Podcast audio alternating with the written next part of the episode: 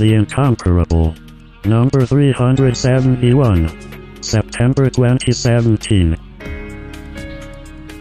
Welcome back, everybody, to The Incomparable. I'm your host, Jason Snell. We're here uh, for another edition of what I thought was going to be our survey of the films of Miyazaki. Uh, but no, it's not. It is a Studio Ghibli movie that it was um, screenplay and storyboard by Miyazaki, but not directed by him. So I guess maybe this is like the Anime Club annex. I don't know. John Siracusa is out there. He's in charge of this stuff. How, how would you describe Whisper of the Heart from nineteen ninety-five and where it fits in to uh, the coursework of The Incomparable?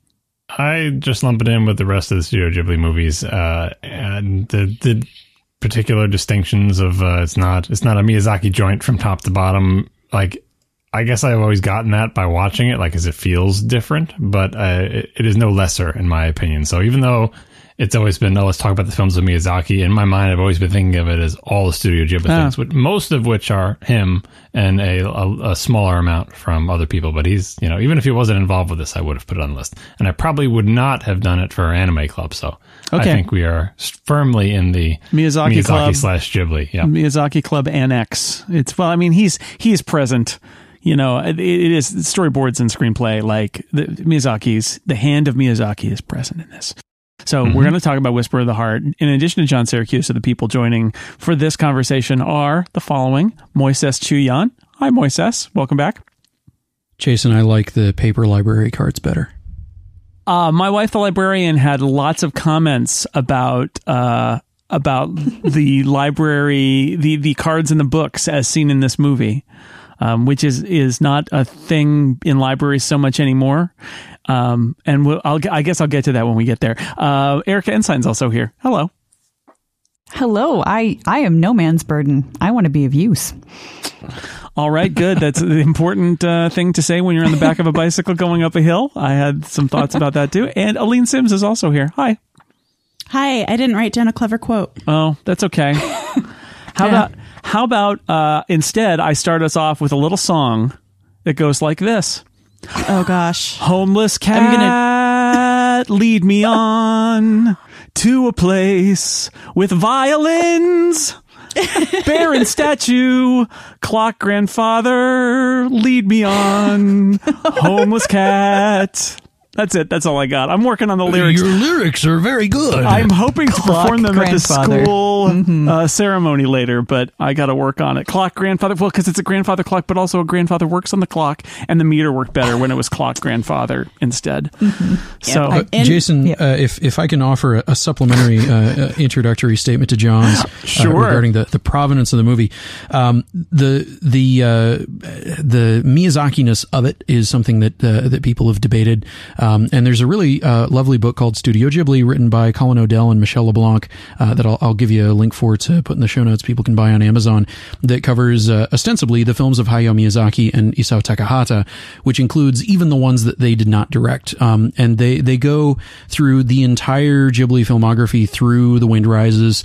Uh, and they, they make a special mention in various cases of the fact that even even if one of the two of them uh, weren't directing it, Um, the entire studio, because it was a very small, tightly knit group, um, had uh, had a, a very hands-on um, uh, uh, uh, role in in making it. So especially this one that Miyazaki did the script and the storyboards for, um, he especially lent um, in in in the studio's own words his touch to the the blending of the fantasy sequence uh, that we get just uh, you know touches of uh, later on in the film. Mm-hmm.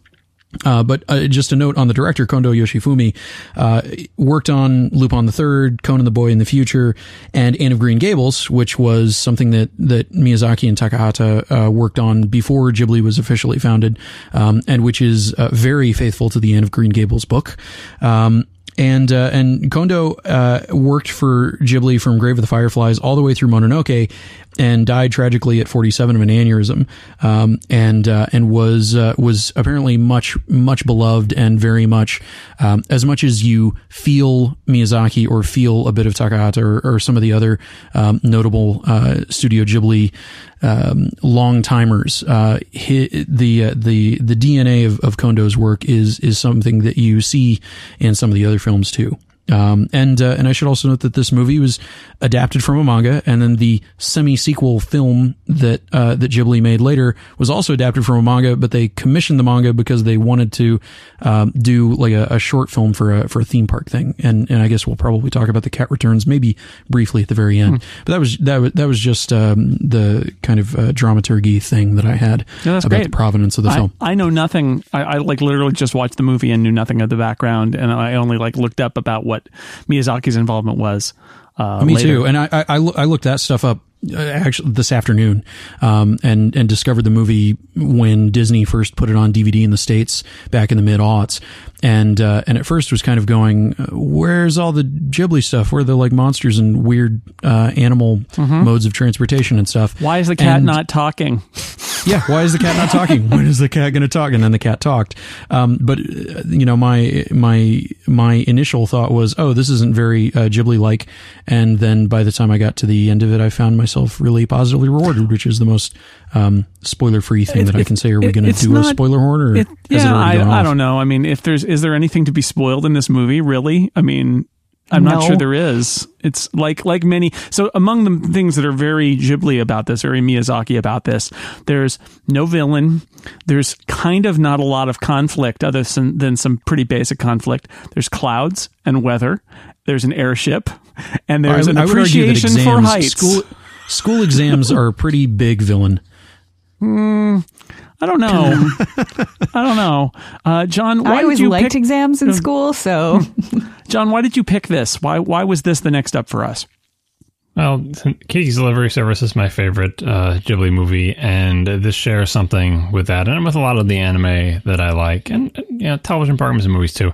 I I kind of have a taste for gentle stories that in which not too much happens, that uh I don't know if you want to call them slice of life stories, but I mean it's it's just like uh Kiki's, where not that much happens and it's just someone going through their life and the little things that they learn. It's usually someone in a in a pivotal point in their life, adolescence or whatever. Um but gentle stories like that executed really, really well, as in the like a lot of care is taken, there's a lot of a lot of detail. It's not trying to take a gentle story and elevate it to be like high drama or some just amazing uh, movie that just blows you away uh, with its emotional impact or thrills or anything like that. I mean, a gentle movie executed true to its form. And so and, and, uh, Kiki is a little bit more substantial than I feel like than this one in terms of story. But this one really bears down on the details of the characters' lives, the the backgrounds, where they live, the, the and kind of in the same way as uh, we did uh, five centimeters per second in those mm-hmm. uh, movies, lovingly reproduced uh, the mundane details of life, from the library cards to the, the apartment they live in and the streets they walk down and the different the different types of buildings and homes that the various people in the in the, the movie live in, without, you know, making it a big class struggle uh, type drama thing. I really appreciate that. I don't know if I get in sort of like a meditative state watching these movies, or I find them calming, or just, I don't know, just pleasant and gentle. And we, we done on these things, we've done like, you know, Nausicaä and uh, Castle in the Sky, which are sort of action packed adventure.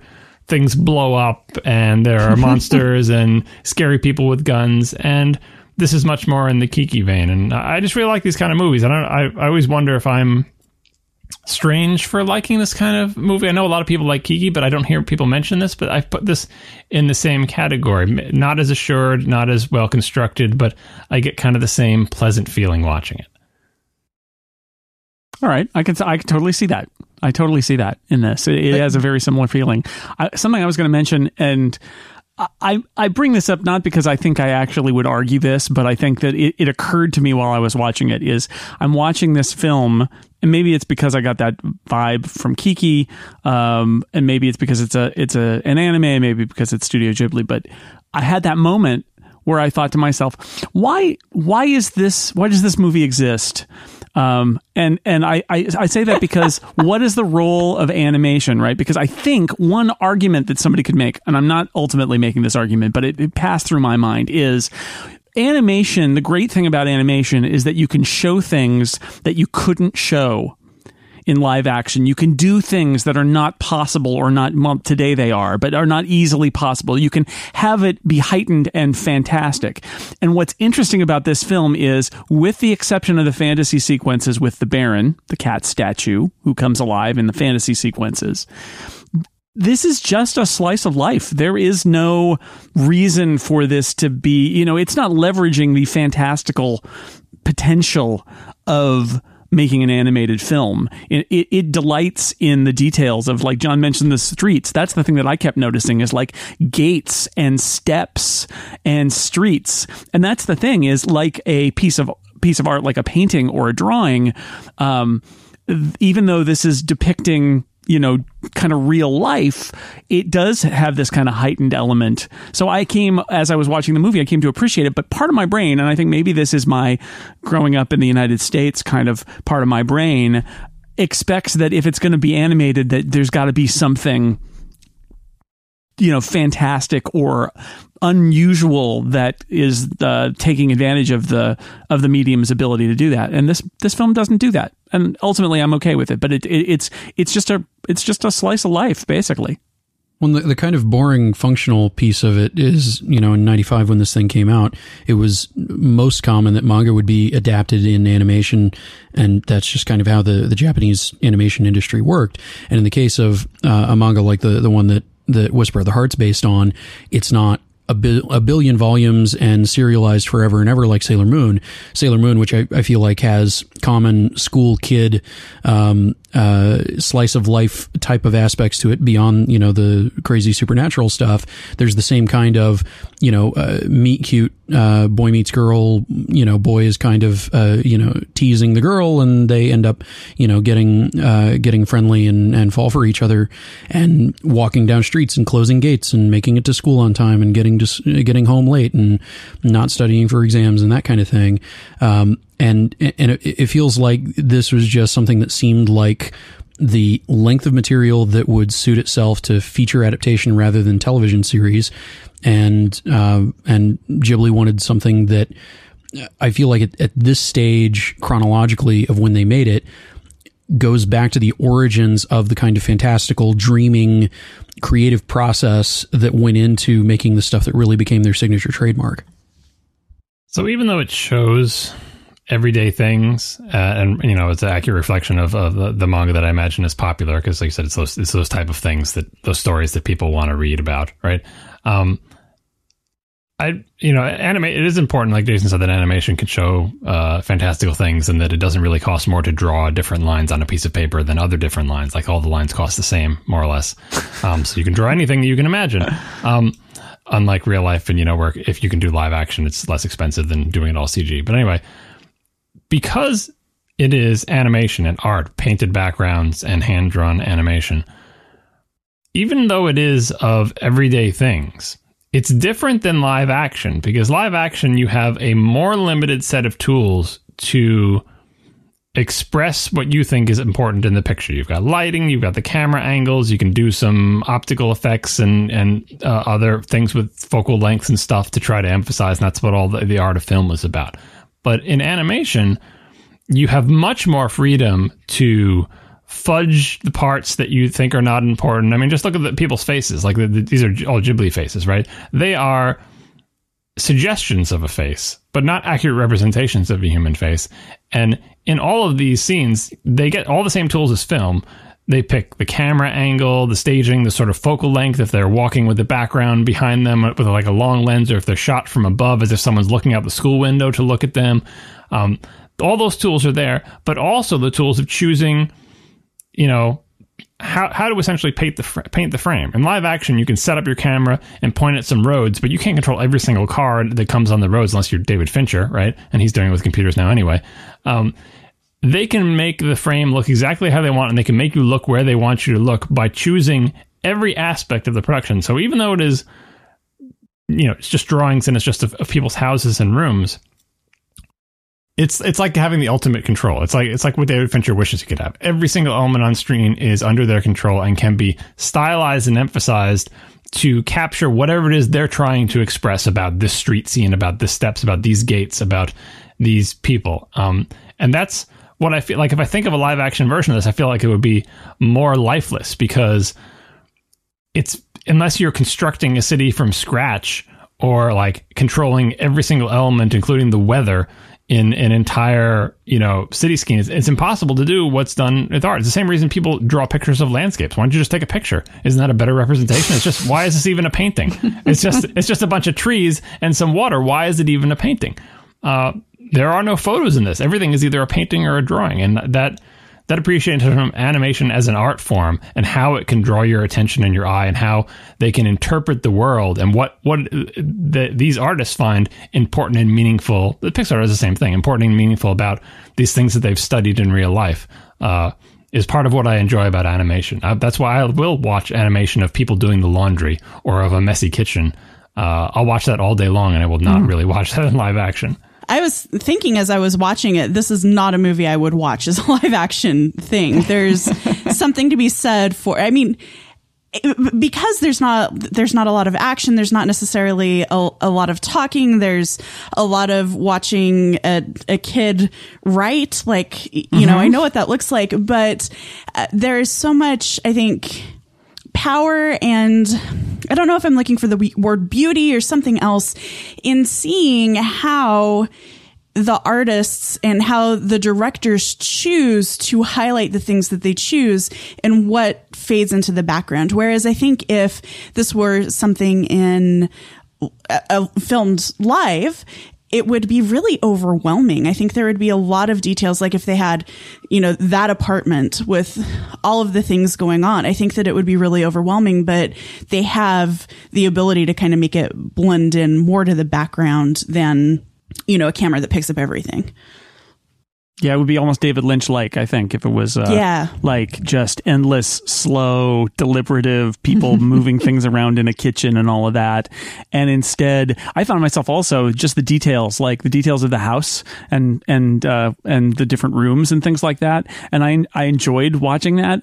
Um, and I thought, wow, this is uh this is really what it's like. And it's like, no, this isn't really what it was like uh, in Japan in the nineties in these houses. This is the animator and and artists' uh, conception of what they wanted for this story. So it's that layer removed, but uh, that means that they're putting everything that's there is there for a purpose, and, and the stuff that isn't there, you know, they they didn't put in the stuff they didn't want to put in. And um and I did find it kind of soothing and peaceful, and I I like that kind of thing in a movie too. So uh so mm. I like that I like that too. I enjoyed all the details of her uh, uh her uh apartment with her family, and and the different rooms and the sliding doors and the school and and the the roads. I really like the roads. I, that's the one that got to me. I guess it fits the, given the country road. Lines. Country road, yeah. Take me home. Gotta have shots such, of power lines in every anime. And the trains, mm-hmm. public transportation, and and the fact that, you know, when she visits her friend's house, it is very different than her apartment. Oh yeah. And the other houses were like where the Baron lives in like the nice neighborhood. Mm-hmm. Uh, you know, and that and that old little house that's like straight out of Kiki's. You know, the the the, the shopkeeper and the clock and just yeah. It, it, you know, in the in the, the same way that a lot of anime does this, you can you can clearly tell that the people who are drawing this have all lived some some or all portions of what they're putting on the screen. They've been on those trains. They've gone through those mm-hmm. neighborhoods with the steep stairs. They've lived in the cramped apartment, right? They've gone to the convenience store, like all these. And, it, you know, as we've always said with the Japanese animation, those things are even more interesting to us because we don't live in Japan. And so right. not only are they beautiful renditions of the everyday, like artful renditions of, of the mundane, but they are an exotic mundane that is different than what we're used to. You spend an hour just thinking about, like, is this an exaggeration of how cramped apartments are, or is it just the way they are? You know, and you got the rice cooker in the corner, the little pink rice cooker, and the, the pots, and then the books everywhere, and the you know, the, the little kitchen table where they all gather, and mm-hmm. uh, the way the schools are. And, you know, it, it, if you've seen a lot of Japanese animation, eventually you see these similar depictions of school over and over again. So either that's the way the schools are, or everyone in Japan has decided when you're when you're showing school, you know, school, middle school, high school in, in Japan, everybody please show it this way, and we'll fool yeah, all the Westerners into thinking this is the way schools are. Yeah, it's either how it is or it's a trope that they've just decided. Yeah. It's like, no, no, yeah. we know how we depict a school. You do it like this. And you, I, yeah. I, I, I mean, that, you th- think of how American movies show high school and American mm-hmm. high school, and I guess it's probably similar. Like they are, I look at it's high school and American movies. Yeah. yeah, and it's like, you recognize some parts of it, but I don't know. I, I, I have less faith that... Uh, that Americans are accurately depicting high school than I do. Well, in Japanese. Some American high school movies, they go outside and like you walk between classes it, out, outside. That's not a thing that happened in my high school. Oh yeah, that was maybe in California. School. I don't know. I'd well, cross. I'd cross. You have White Walkers in my high school. Sure. Let me take a break to tell you about our sponsor for this week. It is The Golden House. Salman Rushdie, one of the greatest storytellers of our time, is back. He has a new novel. It is called The Golden House. It's written in a style that only the masterful Rushdie can pull off. It's a contemporary novel about identity, truth, terror, and lies set against the exuberant backdrop of current American culture and politics. Ripped from today's headlines, The Golden House is a thrilling story about a real estate tycoon and his mysterious, powerful, corrupt family. The Goldens have recently moved into a pocket of New York City and seem to be hiding in plain sight until an aspiring filmmaker decides their family will be the subject of his next project. Overflowing with inventiveness, humor, and a touch of magic, The Golden House is a celebration of human nature, a great American novel, a tale of exile wrapped in a murder mystery, a meditation on the nature of good and evil, a thrilling page-turner, and a coming-of-age story for the ages. So many things, all wrapped up in your copy of The Golden House, which you should buy now wherever books are sold. The Golden House by Salman Rushdie. Thank you for sponsoring The Incomparable. There are those bits of comfort that that feel like the school kid anime that you see in series, in features and stuff. It, it feels familiar, but it feels not the same, but with enough commonality that, Boy, that you feel you feel at home with it. And and this this movie for me is, is the, what what really uh, I don't know puts the puts the cherry on the cake for me is uh, is it, it, those moments when ordinary feels extraordinary, um, where it's just really boring regular stuff, but it holds my attention regardless. And at first, uh, like I was mentioning earlier, you know, I started watching the movie and I was like, is this it? And then I was like, oh, this is it. Mm-hmm. Um, See, that's the exact opposite reaction I had. I loved the beginning of it. It starts off like there's this great music. I'm like, oh, we're, you know, there's going to be an adventure. There's a blimp. This is just super yeah. fun. And like right. halfway through, I was like, okay, she, this is she going to go to another world? The key, the key line. I didn't even care if she. I, I wasn't looking for her to go to another world. I, I determined pretty quickly. I was like, that cat is not going to talk. I'm not going to talk. Steven was sitting next to me on the couch. He's like, when's the cat going to talk? And at first, I was like, I'm not sure. And then, I like pretty quickly, I was like, that's not a talking oh, cat. Boy, have I like, got the movie no, for you? But, that cat, it returns. I, I got. I think I got mixed up because.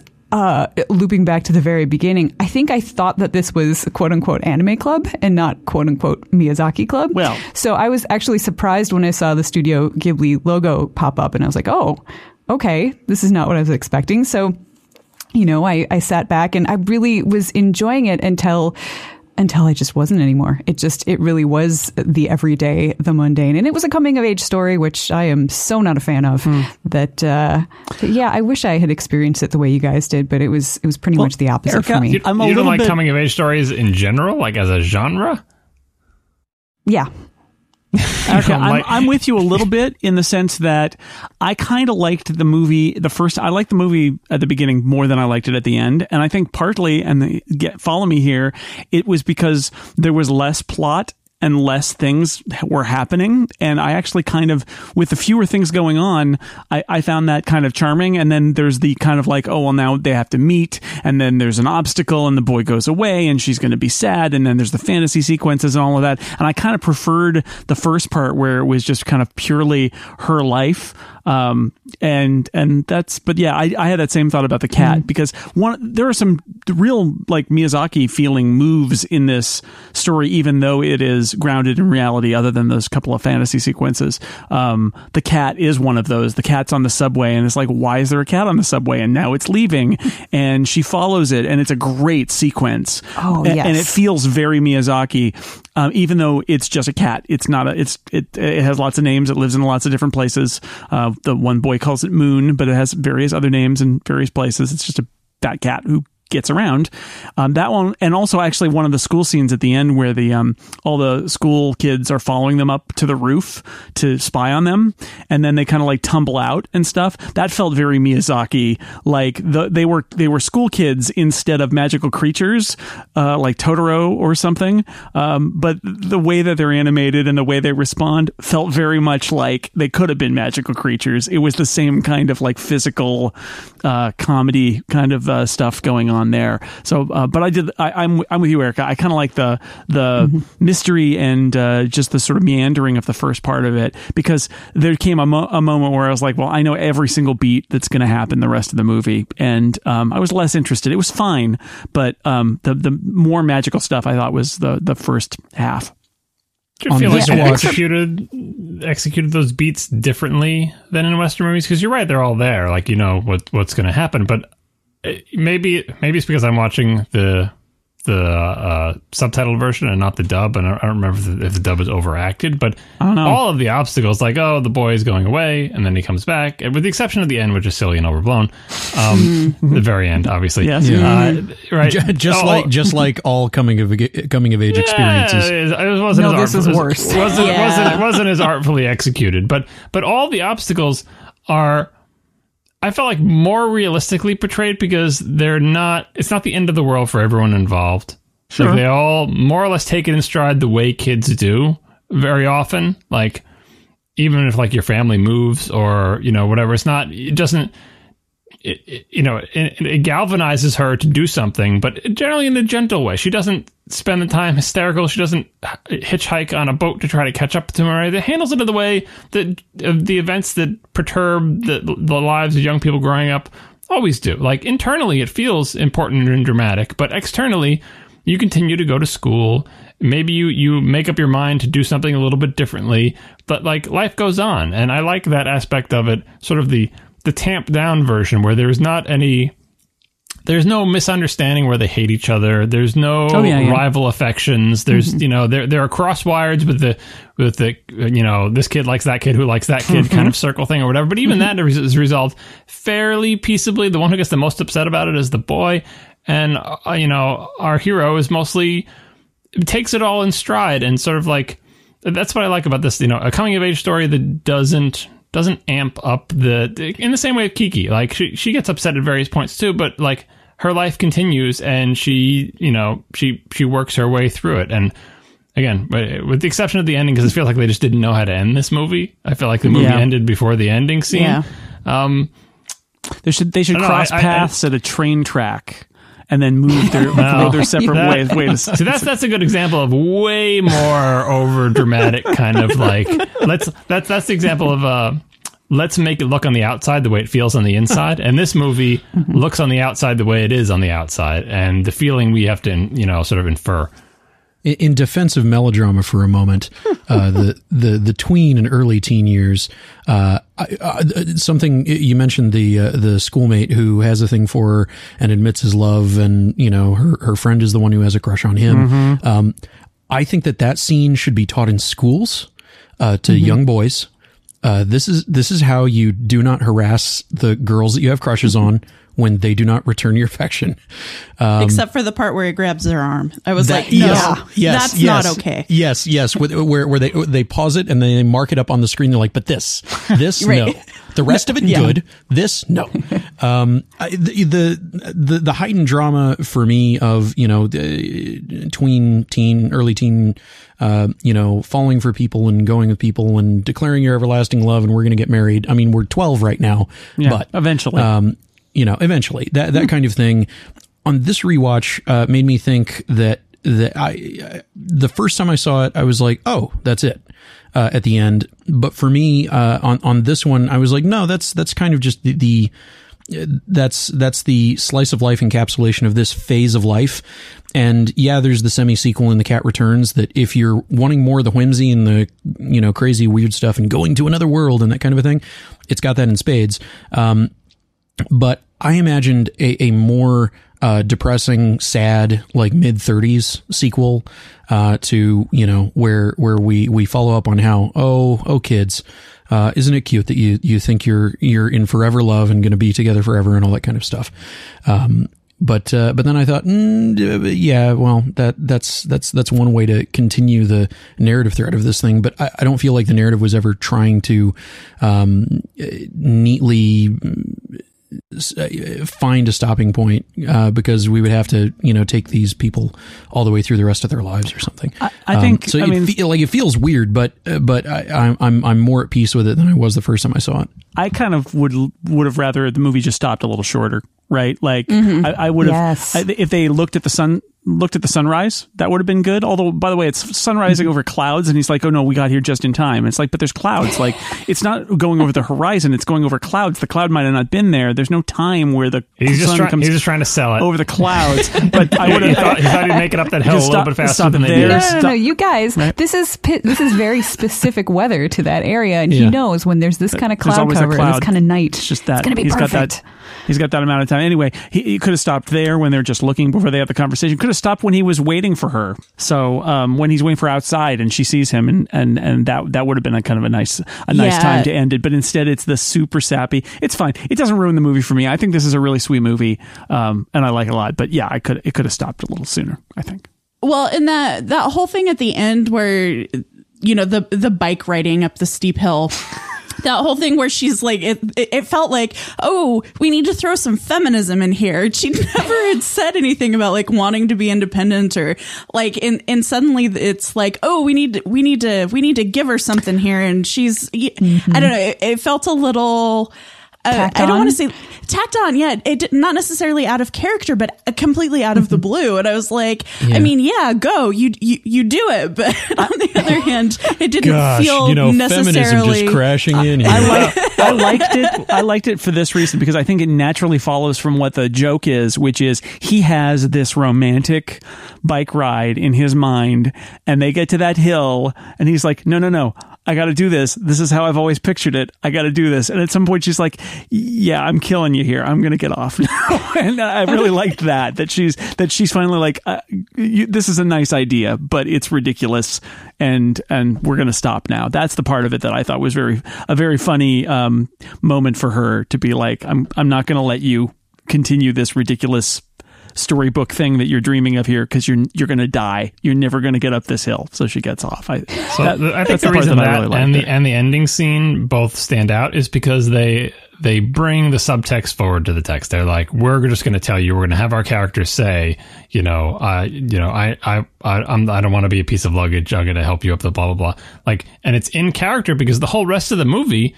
Like, they both have their goals. He wants to be a violin thing. She wants to write, but she's not sure if she can. Him going off to pursue in- her interests galvanizes her to say, mm-hmm. he's doing his thing. I need to see if I can do my thing. And then figuring out, do you care about school? Do you not care about school? Like, she is not a lovesick teen for this thing. She is very determined and figuring out who she wants to be and, you know, channeling her interests. She loves books and everything into, you know, skills and thinking about Uh, thinking about her life, and her family is generally encouraging of it. The, the the mother is going to school. The sister seems like she's trying to figure out her life, still living at home, but helping out with the family. Like, it's another example of like coming age story where there are role models all around, uh, and, and different sort of peers to compare yourself to. And our main character is trying to figure out, what kind of person am I going to be?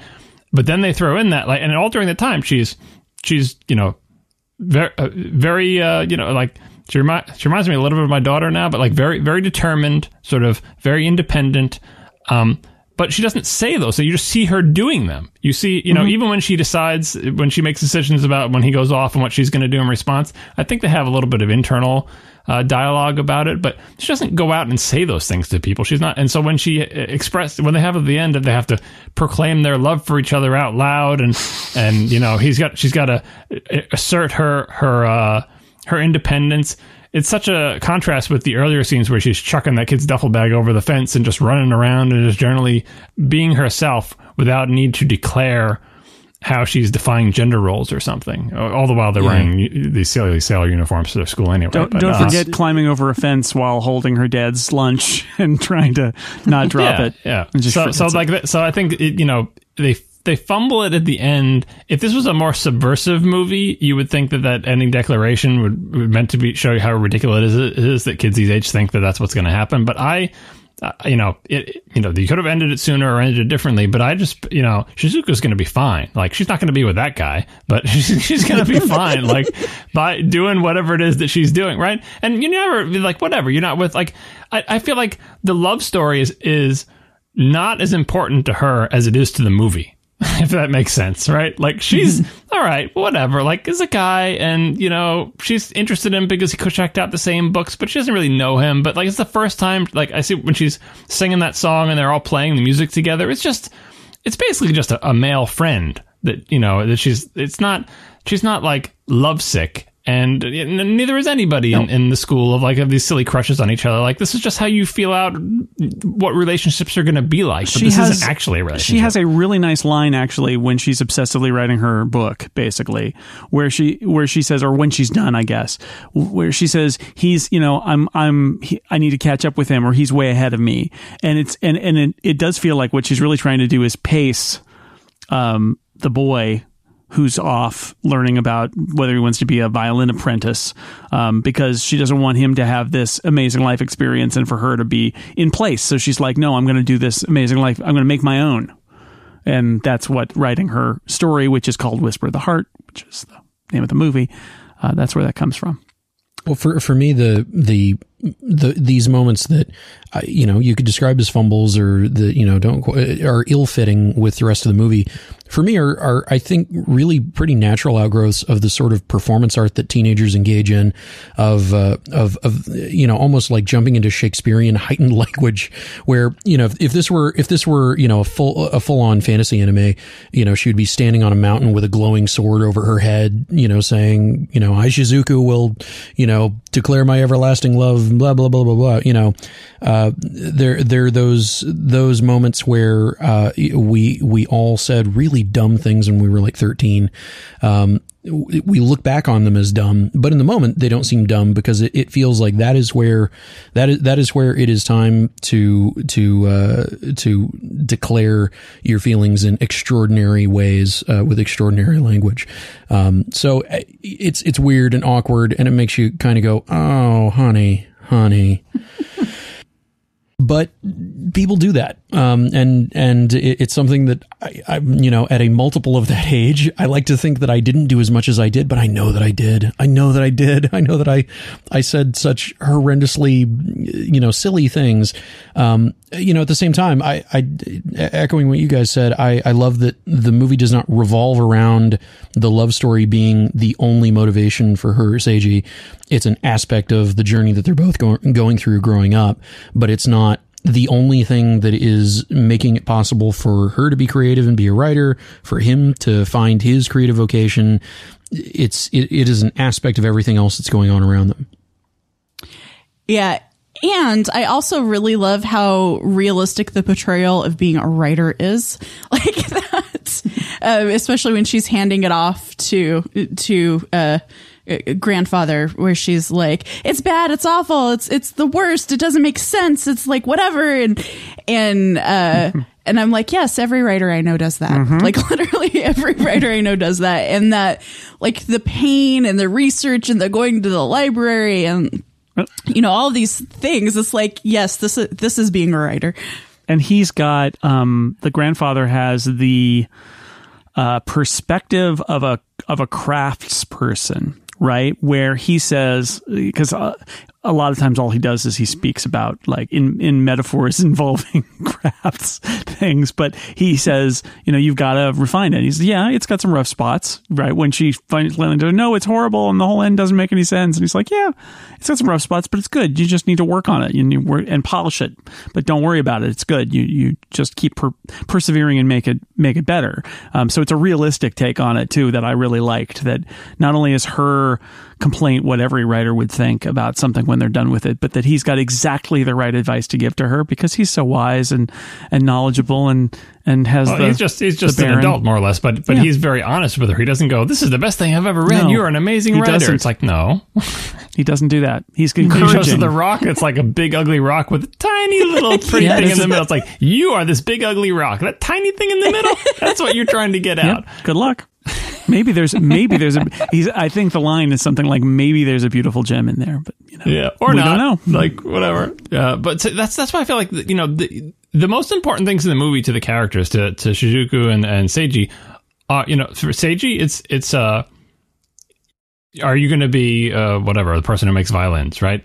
That is by far the most important thing to them. At no point do I believe that his love for Shizuku is the, the, the, the most important thing in his life. And likewise for her, her most important thing is, you know, am I going to be a writer? Is this a thing I can do? Like, you know, wh- where am I going in life? Like looking at where her parents are and her sister.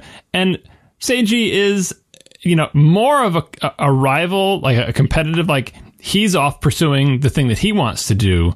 Why am I just sitting around here, going to school, reading a bunch of books, sort of like, you know what I mean? Like, all of that is so much more important than their romantic relationship. So it's, I think it's all the more awkward that the big climactic end of the movie is their, you know, Seiji's silly declaration of love that I can't even tell if she's that into or not. But that's not what's important to either one of them. The most important thing to both of them is they... you know, that they have, that she's proved something to herself, and that we didn't see what he did when he went off to Italy, but he made some decisions about coming back to school uh, or pursuing that. Like he said, it was different than he thought it was going to be. You know, they're, they're finding themselves. They're figuring out what kind of person they want to be.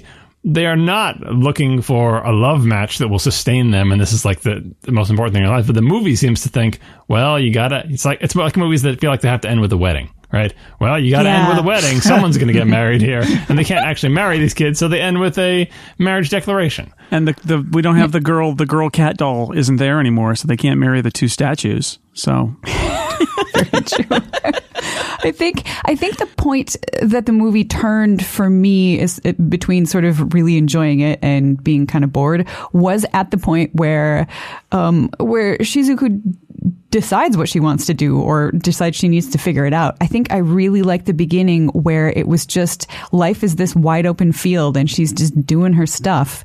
And the moment when she's like, no, this, this is the thing that I want to do.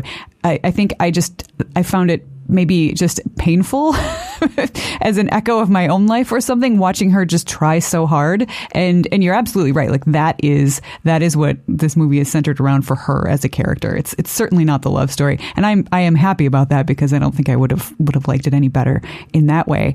But I, I think it was, I think it was just that, that she, she's trying so hard and suddenly the focus, um, for her as a character is very much internal. Whereas before she was lapping up the things that were happening around her, you know, talking to a cat and then following it to see where it goes. And, and that kind yeah. of stuff, um, it, it just sort of felt like the future is wide open and it could be anything. And then suddenly when she makes this decision, the, the future clamps down and now it's, it's suddenly like it's going to be this if, if she can make it happen. So it, b- before it was, it was just sort of like having fun and then it was striving. So I think I like the having fun bit better. Maybe I would have liked it better if this was a, a short series rather than a movie and could take like the, the different parts in chunks. I mean, I tend to prefer my teen drama, drama anime in, in episodic format to start with. So maybe I'm just biased. There, there was a line early on about, you know, like you need to figure out what you want to be when you grow up, or what are you going to be when you grow up, or whatever. Mm-hmm. And I, every time I hear that, I laugh because I'm in my mid thirties and I have no idea. Yep. Like I've got no clue, let alone when I was, you know, twelve. Mm-hmm. Yeah, I want the movie. I want the movie that fights back against that idea, where the main character is a young girl who just never decides what she wants to do and right? is perfectly happy and content and gets along just fine anyway. Yeah, like how about where do you want to start exploring, and not mm-hmm. like this is the thing I'm going to do forever, because that's not how it's worked for me. So I, I, didn't, I didn't read it. She was going to be a writer forever. Only that she wanted to see if this is uh, just like he, uh, that Seiji went off and came back and said the violin place wasn't what he thought it would be. Like, not that it was bad or anything, but just boy, the reality mm-hmm. is different than like she's never actually written anything. She's just thought about it. So here she is going to actually write something. Maybe she'll find out I don't want to be a writer. Like I, I don't, I don't take any of these things as the thing. You know, I can think of all the things I did as a kid to try them on for size, and many of them put a concerted effort towards. Um, and even though a lot of it you feel like, uh, you know, I'm, I'm an adult and I still don't know what I'm going to be or whatever. Even as a child, this is a, probably a, not a, probably a pessimistic way to put it, but as a child, you think I, I didn't decide what I was going to do, but you did in the negative, as in at some point, uh, you know, I decided I wasn't going to be a jet fighter pilot, right? Or a professional athlete. Like we all make these, or a, a famous actor or actress, or, you know what I mean? Like, I'm not going to be president. Like all the things that you, that you might think about as a very young child, you have to come to either a decision or a realization. Am I going to be an Olympic athlete? Well, if I'm not training at five in the morning every seven days a week when I'm six years old, like it's probably too late to be an Olympic athlete, right? Um, so we all we all sort of like have to grow from the toddler who, who really everything is wide open, and slowly the door is closed and you see, what do I have interest in? What do I have aptitude in? What is it really like to do that job? And as you get closer to high school, I think you have to more seriously look at like, maybe I'm really into band or theater, but do I want to be a professional musician or an actor? Or is this just something fun I'm doing in high school? Am I good enough to do it for a living? Do I even enjoy it? What is what is the life of an actor like? Like those are things you learn as you get older, and maybe you just close that door, right? Or maybe you get a job at the mall that lets you know what you really want to be is like a jeweler. Who knows? Uh, but like that's what this stage uh, of life is about. Not about like, and now she decided she was going to be a writer, and forevermore she would strive to be a writer. Like if that was true, I think every you know everybody would would be still trying to be professional writers or actors or professional athletes, but we're not. We, you know, you grow and you realize that's not going to happen. I don't even want it to happen because I wouldn't actually enjoy that. I just like the idea of it. So you move on to something else. Which is where, why I would like it to be a series, because I would like to see her get to that point. Yeah.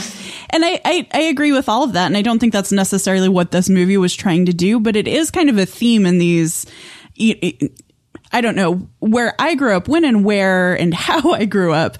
I was told that I was going to have a job and that was going to be it forever. Like, and so the fact that I am in my thirties without a, uh, well, technically without a job, but having had many career shifts, like that's not something that I was ever prepared for. And I feel like our media still really reflects that, is that like, you're going to find the thing and this is what you're going to do. And I don't think that's really true anymore.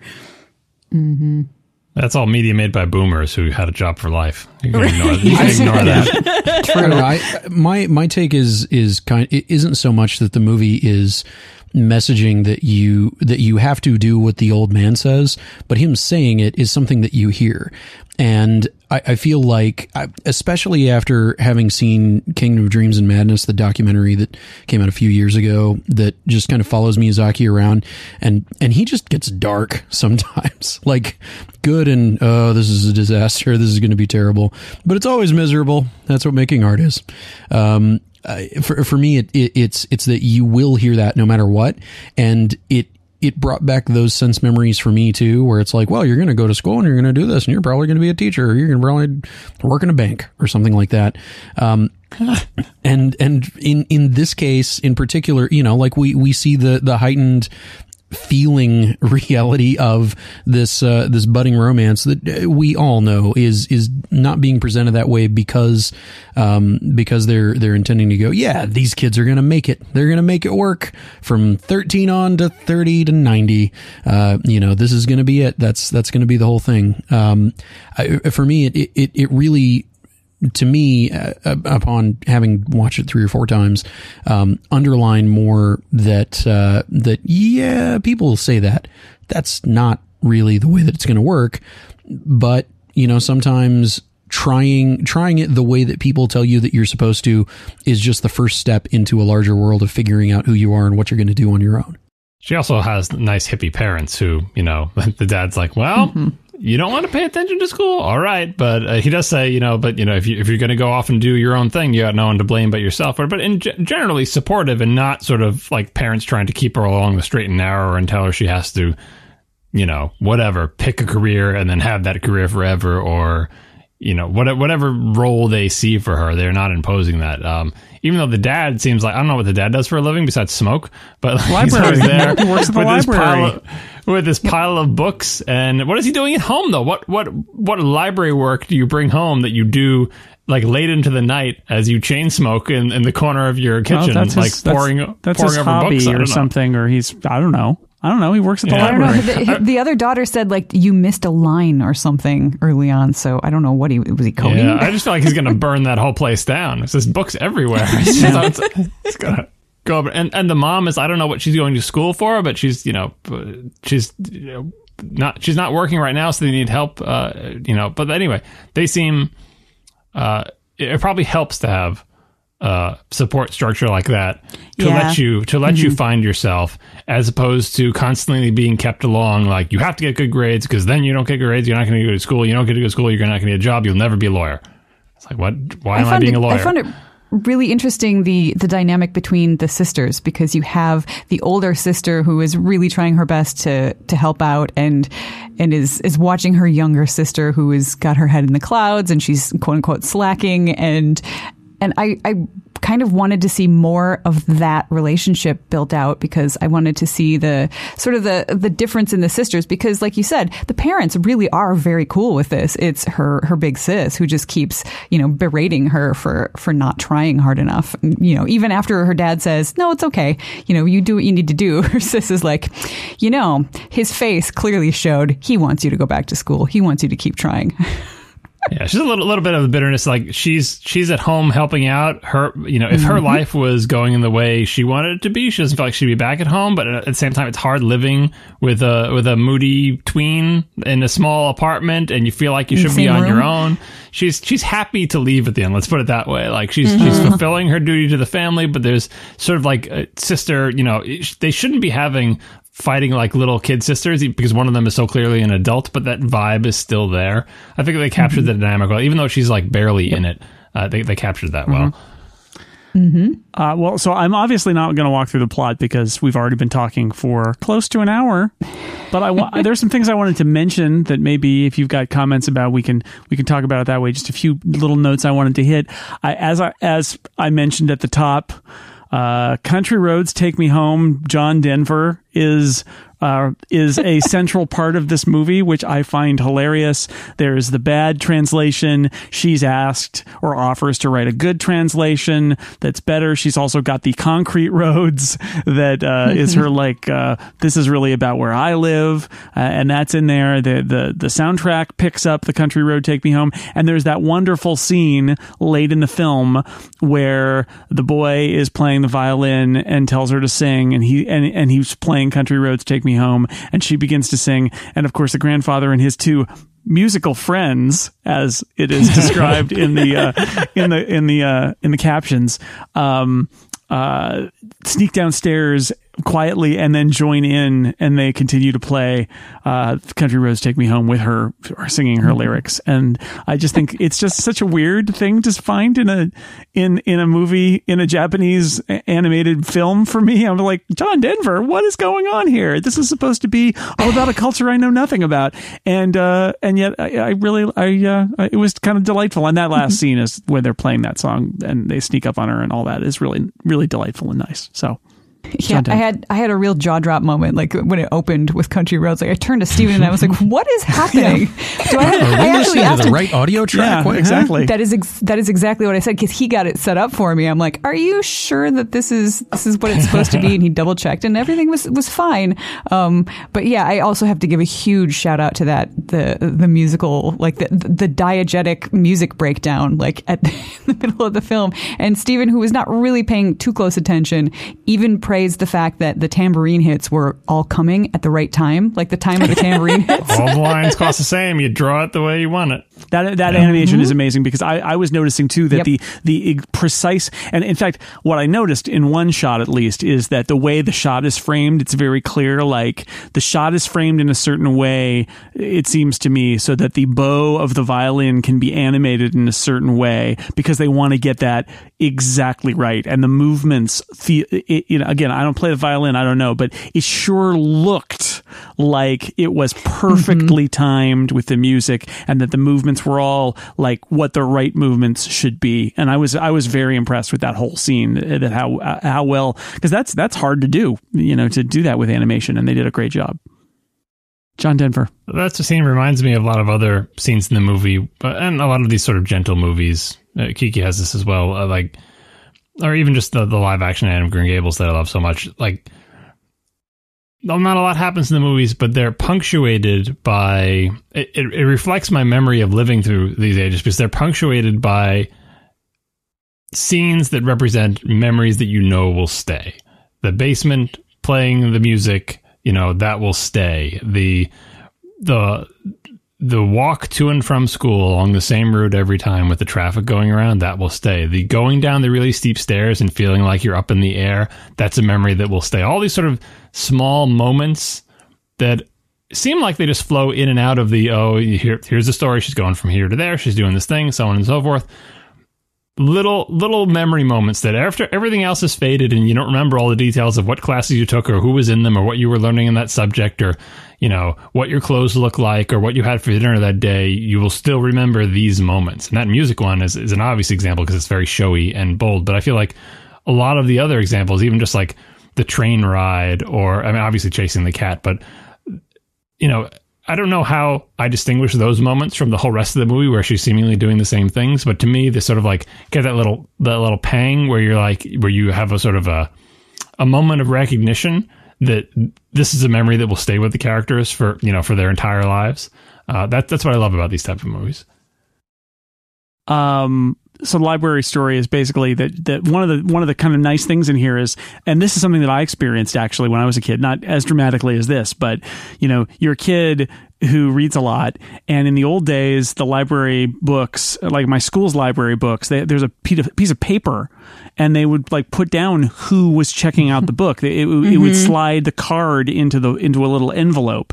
And then that it had the history. And sometimes you could see, wow, this book's been around for twenty years. That's like forever. Mm-hmm. And there's there are all these people who had this book before. And so we see that in, in here. And what Lauren said to me was, oh, that's such an invasion of privacy, as she's looking down like everybody who's done it. And it's it's really cute because she finds out that the same boy has checked out all these same books that she has and is interested in the fairy tales and all of that. And it comes around at the end where he says that he was sort of chasing her too and trying to get his name in the books before her that he knew she would read, which is just a really wonderful turnaround. But she says, Lauren says, that's one of the reasons that they don't do anything like that anymore, is that it is actually an invasion of privacy. Too many stalkers. If, if you're aware, well, I mean, if you're aware, like you can look at a book and say, oh, look who read this book, and you can't do that mm-hmm. anymore. But back in the day, that's all they could do. And it's like, uh, I, I like that. There's a nice moment where the dad is like, she's in the nonfiction section. Well, that's unusual. And he moves on. It was also funny. Little library moments. So uh, I, I, I don't know. For, for me, I, it, it's it's nice seeing that kind of touch where is it isn't like advocating being a Luddite so much as it's romanticizing the things that do disappear over time with advances in technology. I remember checking books out from the library uh, one time in particular and just being so thrilled that my favorite teacher, yes, I was the kind of kid who had a favorite teacher um, and loved teachers and school and tests and everything. Um, one of my teachers had checked out this book like a few months before I had checked oh. it out. And that was just so cool oh. to me. Yeah. Yeah. No, it's, I get why we don't do it anymore, but, but yeah.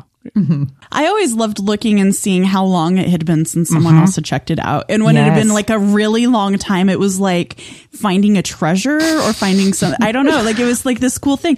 Nobody's checked this out in like ten years. Yeah. This is amazing. I can tell you. Truly, I am the wise one. I right. have good taste. I, I can tell you what, yeah. the, what the librarians do when they find a book that hasn't been checked out for ten years is they're like, this book needs to come they out of the collection. It. That's right. Yes. Get it out of so there. Sad. Nobody wants it.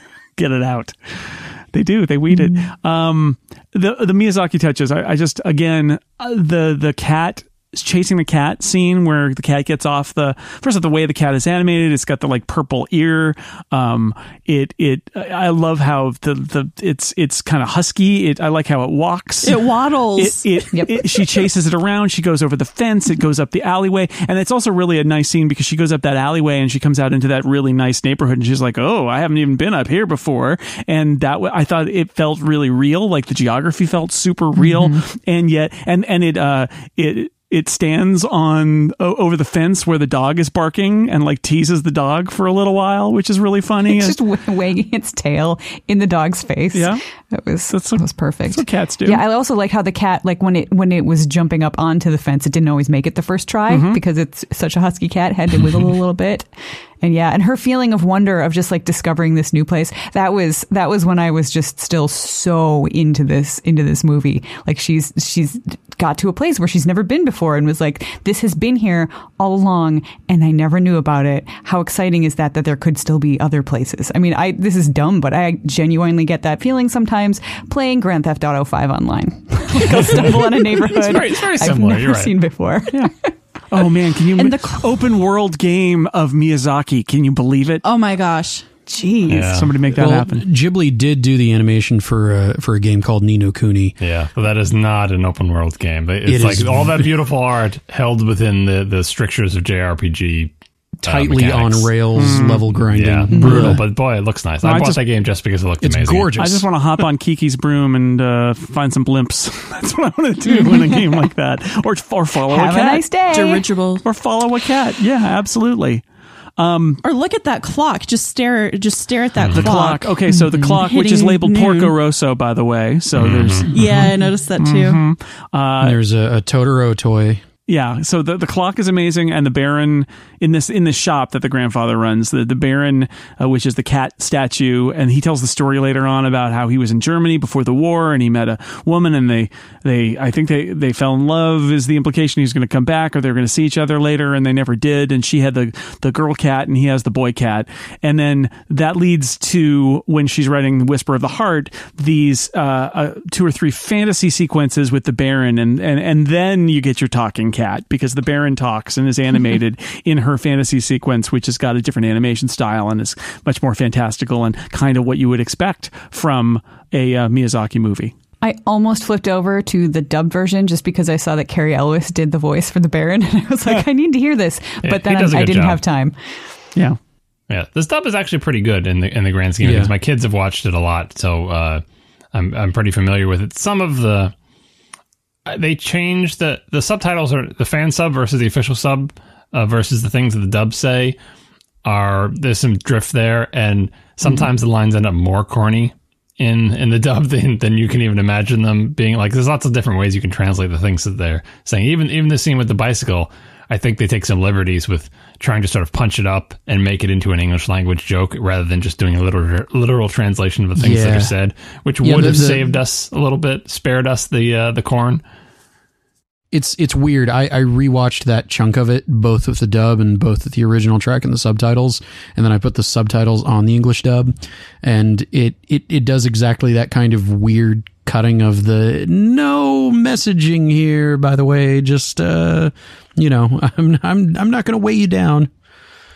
Yeah, that's and, it. And, they'll, and they'll, you know, all these movies do the thing where they'll there'll be one Japanese word said by somebody that obviously a single yeah. word has multiple meaning, and then there will be like a sentence in both the subtitles and the English dub trying to convey to you it in this context when they say this word, it means more or less the same thing as this thing.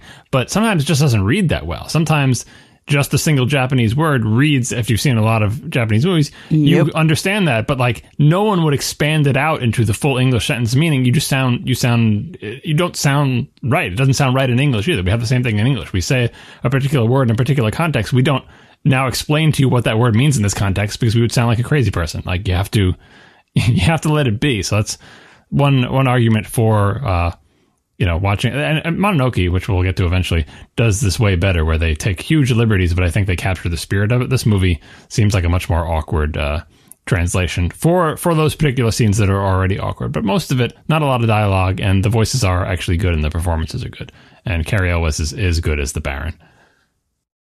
Uh, one other note that I had, and this is the only other thing that I wanted to touch on, then I'll see what you guys want to touch on before we go, um, is just a scene that I really liked where, so that there's the give, give and take about how she's, she's been basically tasked by her classmates to, um, to rewrite the lyrics to Country Roads Take Me Home because they're they're dumb and she they think she can do a better job and she, she thinks she can do a better job. And uh, that leads to a, a, an exchange that I really liked where um, they tease her and she says, "Hey, don't tease the person who writes your lyrics," to which they respond, "Oh, great poet. We will not transgress again." And they kind of bow to her. And it's hilarious. That, so that, good. That, that just little, so good. A lot, a lot of fun school stuff like that. And all the stuff on the roof I really like too, where, you know, he, he wants to see her and the entire class is like, "Ooh, boyfriend." And they're like, "Okay, I'm, I'm out of here." Um, and they're like, they step outside and then everybody is at the window and they open the window to look out. And she's like, "Okay, we're going to go up to the roof," and it's raining. So they have to stand in the doorway for a while. And then the rain ends. It's a, it's a very nice scene. And then of course, that becomes comedic too because the entire class basically tries to poke their heads out the door and see what's going on, and they all fall over and are chased off the roof. And so, so the all, kids are very stereotypical, comical, like, "Oh, we got to see what's happening." But the two of them play it pretty cool, Absolutely. as as I think you would mm-hmm. if you were the because you don't between the two of you, it's like everyone everything is subdued. We're not. I'm not. You know. You know what I mean? Like it, instead of them being ex- constantly explosively angry at the intrusion or incredibly emotional with each other, they're both trying to play it cool, right? Which I, I think reads like the restraint that they have in their conversation with each other and how they pause a little bit and think about what they're going to say and try not to show their hands too much and just generally, you know, talk through what they're doing. All the while, the, you know, the other kids are, are being cartoon versions of themselves and trying to get, and, you know, being animated like a giant pile of, uh, you know, Ghibli characters uh, that that fur- further emphasize the sort of uh, I don't know the sort of the sort of uh, casual realism uh, of the movie intermixed with all the fantastical elements. What else have we not covered that we should uh, I, that we should mention here? This is your chance. I would like to say something nice for a okay, change. I guess I. I I loved the music in this movie, and I am not generally a person who notices uh, movie scores at all. Uh, but uh, and I'm not just talking about Country Road appearing again and again. Uh, but like after that, at the beginning, as she's just you know getting ready and going off to off to school, and like I said, you know seeing the blimp and stuff. There's this just cheery music that's not over the top. It's not overblown. It just makes me really excited to be alive. I just I felt like I was running down the stairs with this character. And then later, when you get the uh, the reveal of the the the, the shop, which seems like Like it's kind of like a mysterious, magical shop. It is. It's once again. It's just right. It's not over the top. It is. It's precise. It's not quite magical, but it is. It's fun and a little bit playful. Um, I, I again, I sort of stopped noticing the, the music toward the end of the movie, but but all the way through the, the beginning part, it just seemed like it was very well matched with whatever was happening on the screen, and not in a way that drew too much attention to itself. So uh, I think for me, that was kind of like the the biggest. The biggest enjoyment I got out of the, the film was the marriage of the music with the excitement that the characters were also feeling. I have to say, I like John Denver, and I like that John Denver song. Like, I know it's, a, it's yeah. this mm-hmm. typical anime thing of Americana being reflected back to us, get, getting warped through the lens of, of Japan. It's not even that warped, except for the fact that they're trying to come up with lyrics that work in their in own Japanese, language. Yeah, to, yeah. You know, right? Right. Um, and and they're sort of uh, you know, uh, Japanese pronounced English words. Yeah, with concrete roads because it sounds kind of like country. Yeah, uh, mm-hmm. like th- that. You know that that is the only modification, but otherwise it's just their appreciation of something. I'm like, you know what, Americans like this that song too. But this is a good song. And we like John Denver, and I'm glad you like it too. Yeah, yeah. I, d- I dig the the right wrong words uh, part of it. It, it you know the the the really earnest attempt to find uh, meaning that works for them. Uh, in, in adapting it themselves as, uh, you know, as the, the trading of cultures goes. Um, the, the weird tangent, the, the, it's not really a tangent, but this is really like the year of Country Roads Take Me Home in movies. Somehow, uh, it features prominently in Alien Covenant, Logan Lucky, And uh, apparently, thanks to the most recent trailer, the uh, sequel to Kingsman, Kingsman the Golden Circle. Uh, all three of those movies in twenty seventeen, all using that song. Um, so uh, and anybody who uh, who thinks that John Denver is terrible or the song's terrible, well, um, too bad. You're on the wrong side of history. So, Aline, um, John Denver also was a, uh, uh, was a, I mean, it, it's ended up being what killed him, but uh, he, he loved flying planes, and he built planes and stuff, which I feel like a kindred spirit to Miyazaki. Perhaps they even met. I don't know. Um, Aline, what, uh, what, what, what do you have? Anything that uh, is, that you would like to say that we haven't come up with yet? Anything is depressing no. is what Jason just said. No, I mean, I, I John, mean, we all know John, John Denver died in, a, died in a plane crash, yeah. but but he was a he was an aviation enthusiast and built his own planes and stuff. And yeah. I think that is as Miyazaki as it gets, right? It's like Miyazaki's mm-hmm. obsessed with yeah. with flight and and uh, and airplanes and, and other airships. So I, I think that, that I realized they got a little uh, they were kindred spirits, maybe. I don't know. No, I um. I really liked the honest portrayal of, of being a writer, and I really want that grandfather clock.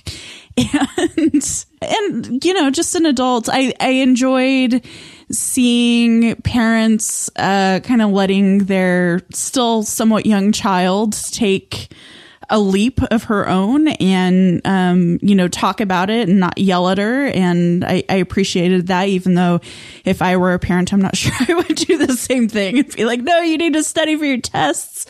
Um, but no, I think it's, it's, it's a good movie. It's a little long for me. Um, but I, I like watching it. It's something I come back to every, I don't know, every few years and watch it. So. So I have a suggestion for Jason, because I'm very thing I often do on these podcasts, especially if I have not taken a, a good or any notes, which is the case for this one, because I've seen this movie so many times. I'm like, I don't need to take notes, but then you forget stuff. Is I play the movie while we're recording the podcast, uh, you know, in the background on my computer, but with the sound off, obviously. Mm-hmm. Um, and the thing that I said about this movie is like a gentle story, uh, but executed very well. Part of the executed very well is that the budget is obviously much larger than for like a serialized T V show, where the budgets are often very, very low because they had to make a million episodes of it, and it's just not that big. Now, this is not the same kind of budget as like, you know, Spirited Away or Mononoke. Like, it's not in that in that category. But there is a tremendous amount of money and time and attention put into this. And if you watch the movie with the sound off, you're forced, especially with subtitles off too, you're forced to actually look at the art on the screen and not be engaged with the music or the dialogue or anything like that. And I think, you know, It, it it makes you appreciate the visual aspect of the movie. Again, a movie where it's just a person going to school, hanging around in a city in the suburbs. That's it. Like, there's no, you know, other than the fantastical sections, there's not, you know, she doesn't even go on the airship. Like, she never gets to fly anywhere other than running no. downstairs and imagining things. She gets to stand but, on that top of that. She goes through the gate when he's going downstairs to let her in at the bottom of the house.